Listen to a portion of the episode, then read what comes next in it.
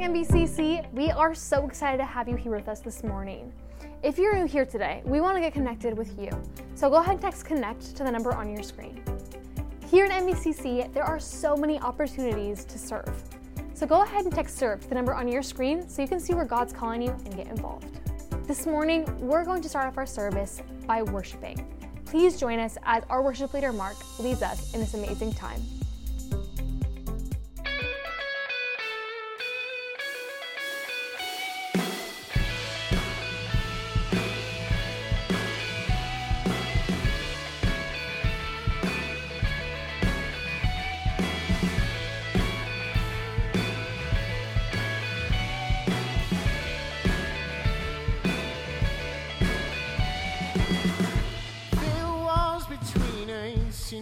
cross, he came and broke them down. And broke them down. There were chains around us, in my your grace we are no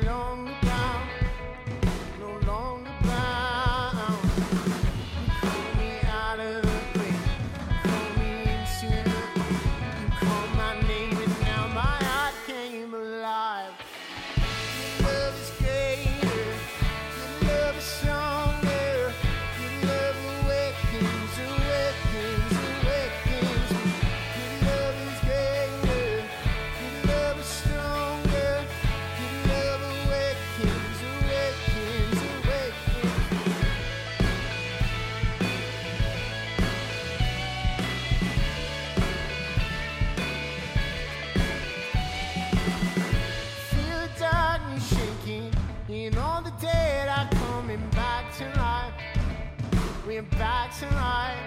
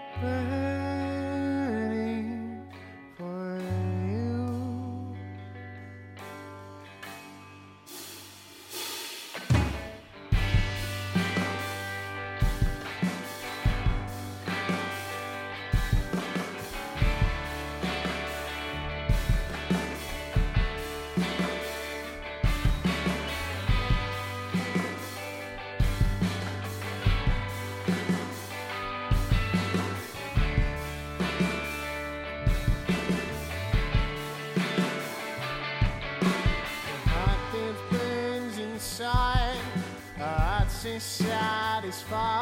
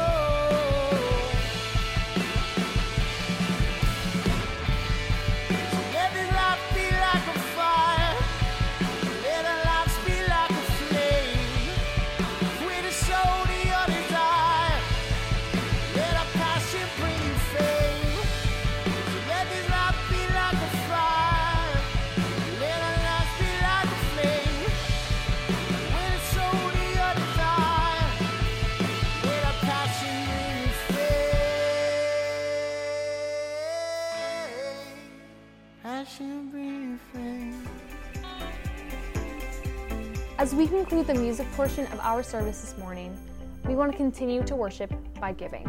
We've tried to make this as easy as possible, so you can either go to our mobile app or our website to give. We are ready to hear what Pastor Mike has to say through his word this morning, so let's jump on in. Hey everyone, good to be together again at Mission Vale Christian Church around the Word. If you've been with us for a little while, you know that we've been in a series which I've entitled Dangerous. It's just simply a study through the letter of Philippians. The reason that I call this dangerous is when I read this letter by the author, the Apostle Paul, he lived such a dangerous life, meaning that he lived according to the ways of Jesus because he was a follower of Christ, which was so contrary to the world and so contrary to the culture that he became very dangerous to the enemy and became very dangerous to the ways of life uh, in the culture that he lived in. But his life wasn't intentionally living dangerous. He was simply living intentionally the way Jesus called us to live, hopefully to attract more and more people to a relationship with Jesus Christ. And so he really writes this letter in that context about having joy in your life and living purposefully, and we'll get right to it. So, um, in this third chapter that we're in, in the middle of the book, we're going to look at verses 1 through 11. And right here, he, he really focuses in on a word and a concept uh, that we're calling confident. Um, you know, it's interesting in our culture, um, if you're a parent or would be parent or maybe grandparent, um, from the time our kids are little, we teach them hey, be confident, confident in yourself, confident in your own abilities, having confidence in your self esteem. And um, when Paul wrote this letter, the word confident, which we're going to read in just a moment, was a whole different context, which we'll look at. Confidence wasn't confidence in self, God. And we're going to look at how to live a life that's much more confident. Um, there's a couple of scriptures I just wanted to read that Paul uh, wrote in other places that just give us a, a broader context of, of where we want to go um, this morning. Philippians 1 6, 6, Paul reminds the people, he says, This being confident of this, that he who began a good work in you will carry it on to completion through the day of Christ Jesus. Um, second, he wrote to the, uh, uh, the people in Corinth, 2 Corinthians chapter 3, verses 4 and 5. He writes, Such confidence we have through Christ before God, not that we are confident in ourselves to claim anything for ourselves, but our confidence comes from God. And then Hebrews 10:19, um, the writer writes to the people of that day, "Therefore, brothers and sisters, since we have confidence to enter the most holy place by the blood of Jesus." So I think we can gather when we read those verses, and we're going to read the Philippians uh, 3 passage here. It's never confidence in self. I don't read in any of those verses the word self. It's about confidence in God. I just remember um, we can have you know a false sense of confidence, maybe by the way that we've grown up or personality or whatever. When I got saved, man, when I met Jesus for the very first time, he just radically changed my whole life. I remember sitting in a room with about 300 other high school students. The guy gets up, gives the gospel message, tells his story, how he came to Jesus. Man, I gave my life to Jesus right on the spot. He so internally changed my life. I mean, my whole world was different. It, it was awesome. And I remember back in those days, man, for like the first three weeks, I just remembered having this thought man, if, if I could just conquer over this one sin in my life, I'll have this thing wired. I mean, I really thought that. I thought that if I could conquer over this one habit, this sin that I had, um, that I would be able to conquer over everything. It, w- it was such a false self, such a false sense of confidence in myself. I think just, you know, being raised in South County, we're taught that way. And it's so contrary to what the Bible teaches and where um, Paul wanted us to go here in the third chapter of, of Philippians. So, um, even some of the apostles, I'm thinking of Peter, had a self confidence or confidence in self when he said, Lord, I'll never leave you. Lord, I'll never deny you. And it's so easy for us to fall into that. Oh, my kids would never do that. Or I'll, I'll never fall into that sin. Oh, that'll never happen to me. And so, as we read here in just a second, Paul is saying, man, watch out. I, I want to give you a warning so they don't, you don't trip up over your own self confidence, but I want you to live in confidence in God. So let's read um, Philippians 3 1 through 11 and then we'll get into it. He says this Further, my brothers and sisters, rejoice in the Lord. It is no trouble for me to write the same things to you again, and it is a safeguard for you. So I want you to watch out for those dogs, those evildoers, those mutilators of the flesh. For it is we who are the circumcision, we who serve God by his Spirit, we who boast in Christ Jesus and who put no confidence in the flesh, though I myself have reasons for such confidence. If someone else thinks they have reasons to put confidence in the flesh, man, I have more. Circumcised on the eighth day, uh, of the people of Israel, of the tribe of Benjamin, a Hebrew of Hebrews, in regards to the law, a Pharisee, as zeal, persecuting the church, as for righteousness, based on the law, I was faultless. But whatever were gains to me, I now consider loss for the sake of Christ. What is more, I consider everything a loss because of the surpassing worth of knowing Christ Jesus my Lord, for whose sake I have lost all things. I consider them garbage, that I may gain Christ and be found in him, not having a righteousness of my own that comes from the law, but that which is through faith in Christ, the righteousness that comes from God on the basis of faith. And here's what I love verse 10 and 11. I want to know Christ. Yes, to know the power of his resurrection and participation in his sufferings, becoming like him in his death, and so somehow attaining to the resurrection from the dead. He gets right into it and says, Look, I want you guys to rejoice in the Lord. I don't want you to forget that. I want the internal joy you have of knowing God and the security of knowing that whatever happens, chaos, problems, circumstances that fall by the wayside, crises, whatever it is, you can rejoice in the Lord always. I want that joy to be in your heart. And he begins here in, in verse 1 reminding us of that. You know, it's kind of an interesting little thing here that I, I just believe that Christians should be the most joyful people on the face of the earth. That doesn't mean that we're always have a false sense of happiness. Happiness is about happy in circumstances. Joy comes from the inside of knowing God, knowing who He is, knowing who we are, and knowing where we're going. And when we have that joy on the inside, it doesn't matter what happens on the outside. That's something that's very attractive uh, from the world when they look at the church, when they look at people of Christ. Billy Sunday, who was one of the most popular, amazing preachers back in the day, he was kind of the uh, Billy Graham of his day. He played um, center field for the White Sox, got radically saved. He found Jesus in his life. He actually became an evangelist. He went from professional baseball player to an evangelist, much like Billy Graham. And here's what he said I love it. He said, Don't look as if your Christianity hurts you, man. I think what he was saying is look, if you got a frown on your face all the time, or it's doom and gloom, or you always, you know, just have a downcast kind of attitude, that's not going to be attractive for people who are looking for hope. We should reflect the joy that's in our heart. And I, I know that's what Paul is wanting so much for the people of God. Look, I want you to remember this because there are people who are going to be what we're going to call here joy suckers. Man, they're like a huge syringe. They want to just suck the joy out of you. Now, he wasn't saying, man, be aware of those drug dealers out there. Be, be, aware, be aware of those liberals. Be aware of people who are different from you politically or racially. He wasn't talking about that. He was talking about people from the inside of religion that were very dangerous to the cause of Jesus Christ. That's why he names them dogs, those mutilators of the flesh, those men who do evil. Now, that's kind of funny in our day to read those words, but we always want to read the Bible in context. It's not saying that the Bible's against having dogs or domestic animals. In fact, back in the day, in biblical days, um, dogs were not kept like domestic animals.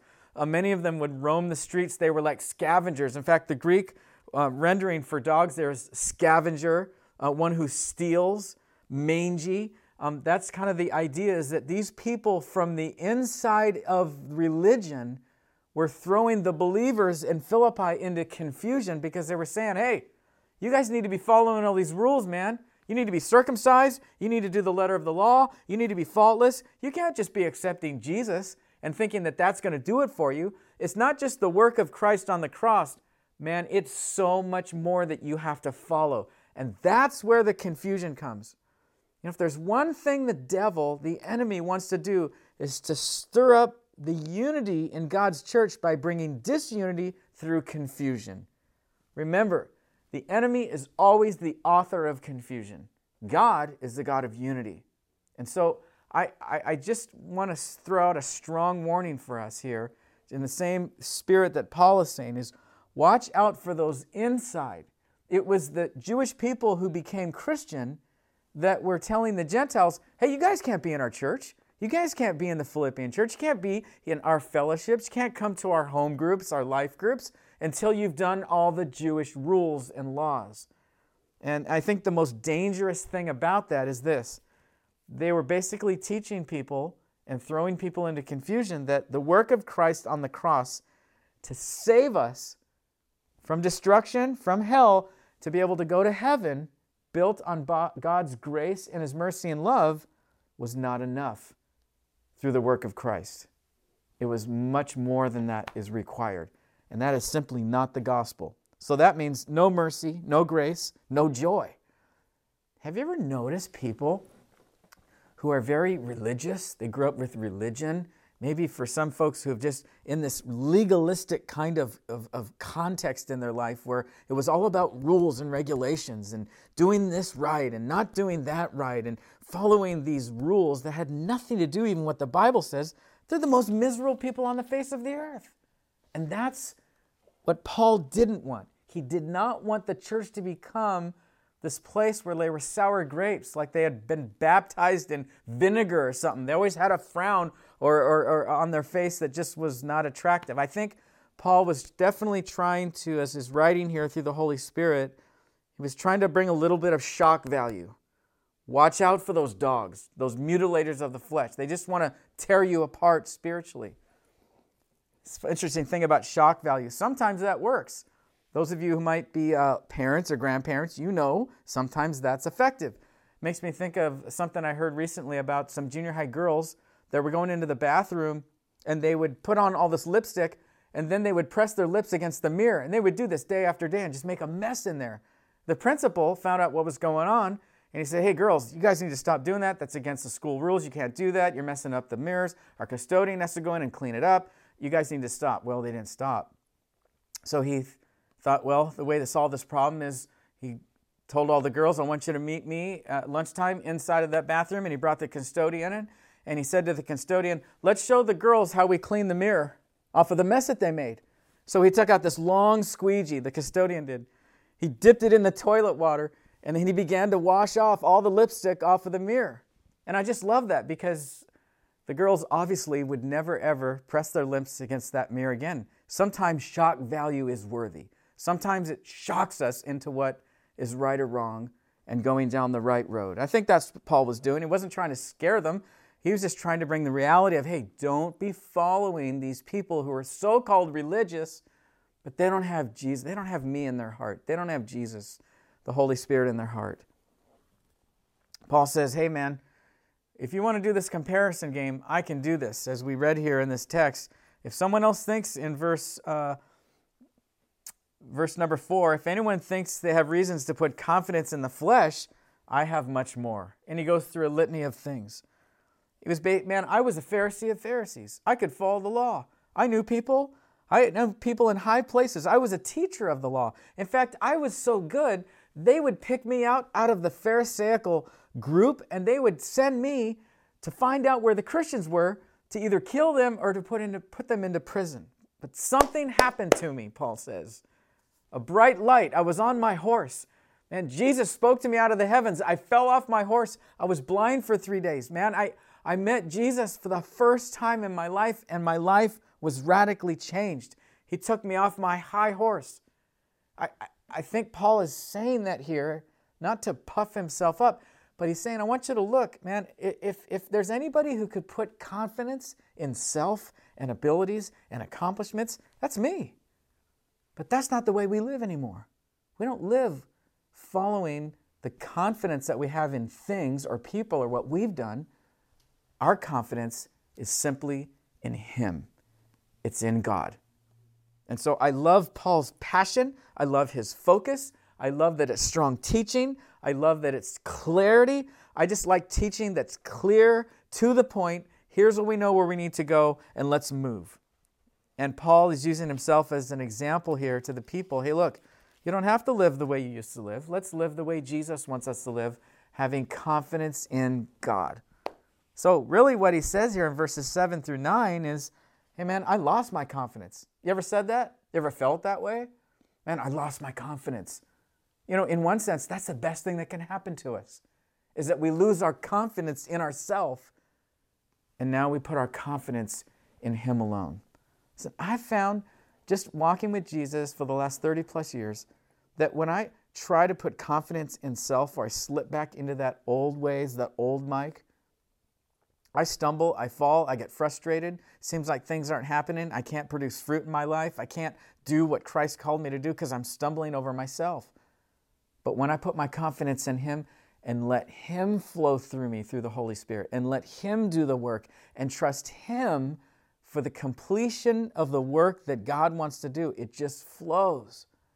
I think that's what Paul is wanting the people to know throughout this book. He says over and over and over again rejoice, have joy to advance the gospel. Advance the gospel in somebody else's life. And so the comparison game is something we, we can easily fall into that. We can compare ourselves to what school we went to with somebody else. We can feel inferior or we can feel superior. We can look at somebody else's spouse and compare our spouse to their spouse or someone that we're dating. Um, it could go on and on job, position, titles. Paul says, Don't do that, man. I play that game. It doesn't work. In fact, it's exhausting. But when we're able to internally rest in the confidence of knowing God personally, that you are accepted, that you are loved by God, that you've already been forgiven of all your sins, it makes us want to follow Jesus and keep our confidence in Him. So, what do we do? How do we do this? Well, number one, I think it's really clear. Paul is saying, don't put confidence in self. We got to stop doing that. So, every time I find myself, this is an action point, when I find myself starting to lift myself up, rely on my own accomplishments, rely on some so-called gifting that I think I have. Man, I gotta, I gotta resist that and remember it's if there's anything good that comes from my life, it's simply Jesus. I think the second thing he says is don't play the comparison game, man. Just don't do it. Isn't it easy, you know, especially here in South County, to do that? I mean, there's so much distraction in materialism and possessions and titles and job and money and all these things. It's even the cars that we drive. We can get into this comparison game and it's just a losing battle. We never win. So, question is, what do we do? We know what we shouldn't do. Now, what should we do? I think it's simple because he says here, I love this. I love it. It's my favorite two verses in the book. Paul's heart, his passion. Look, man, all I want to know is God. I want to know him more intimately. And I want to know the power that raised Jesus from the dead. I want that in my life. Not only does he say that, but he says, Look, even if I have to suffer for the sake of knowing Jesus, persecution, famine, uh, thrown in prison, falsely accused, uh, gone without food, lose all my money, lose my reputation. If you think about all the things that the writer of this letter went through, and yet he's still saying, Look, the passion of my life is to know God intimately, and I want others to step into relationship with him. So, question is, if you're listening to this or watching this today, yeah, man, I'm with you. I want to seek God like Paul. I want to know Christ intimately. Here's a question I have Are we willing to suffer? Are we willing to go through difficulty to become closer to God? So, I think of Matthew 6:33. Jesus said this, "Seek first the kingdom of God and his righteousness, and all these things will be added unto you." If we seek God first, he'll take care of the rest.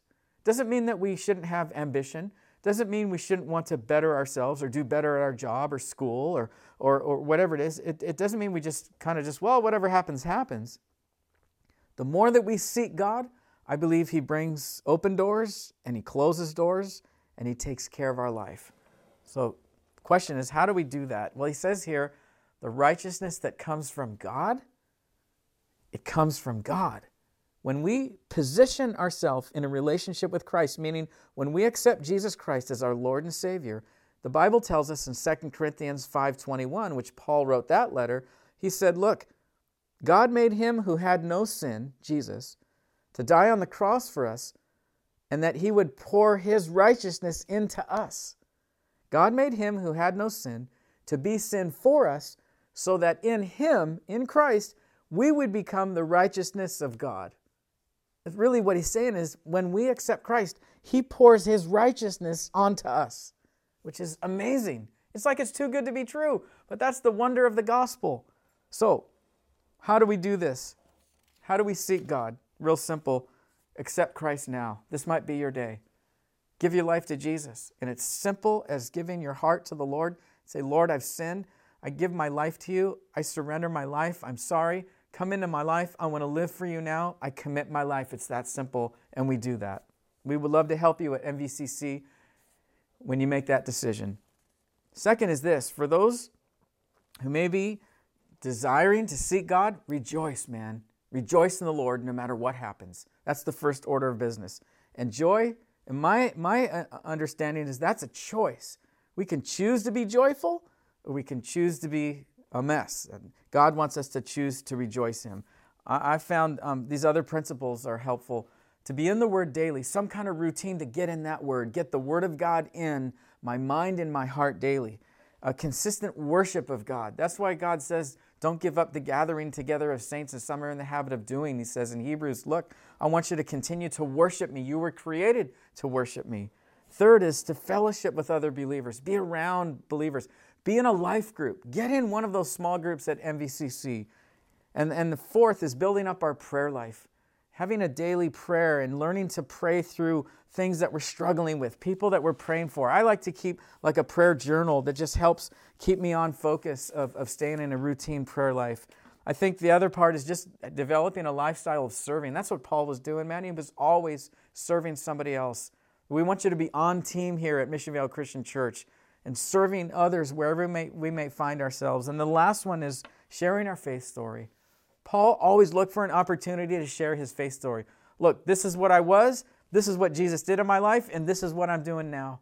And I'd much rather live for Jesus. I never want to go back to the old life. So, confidence in Him and not in self.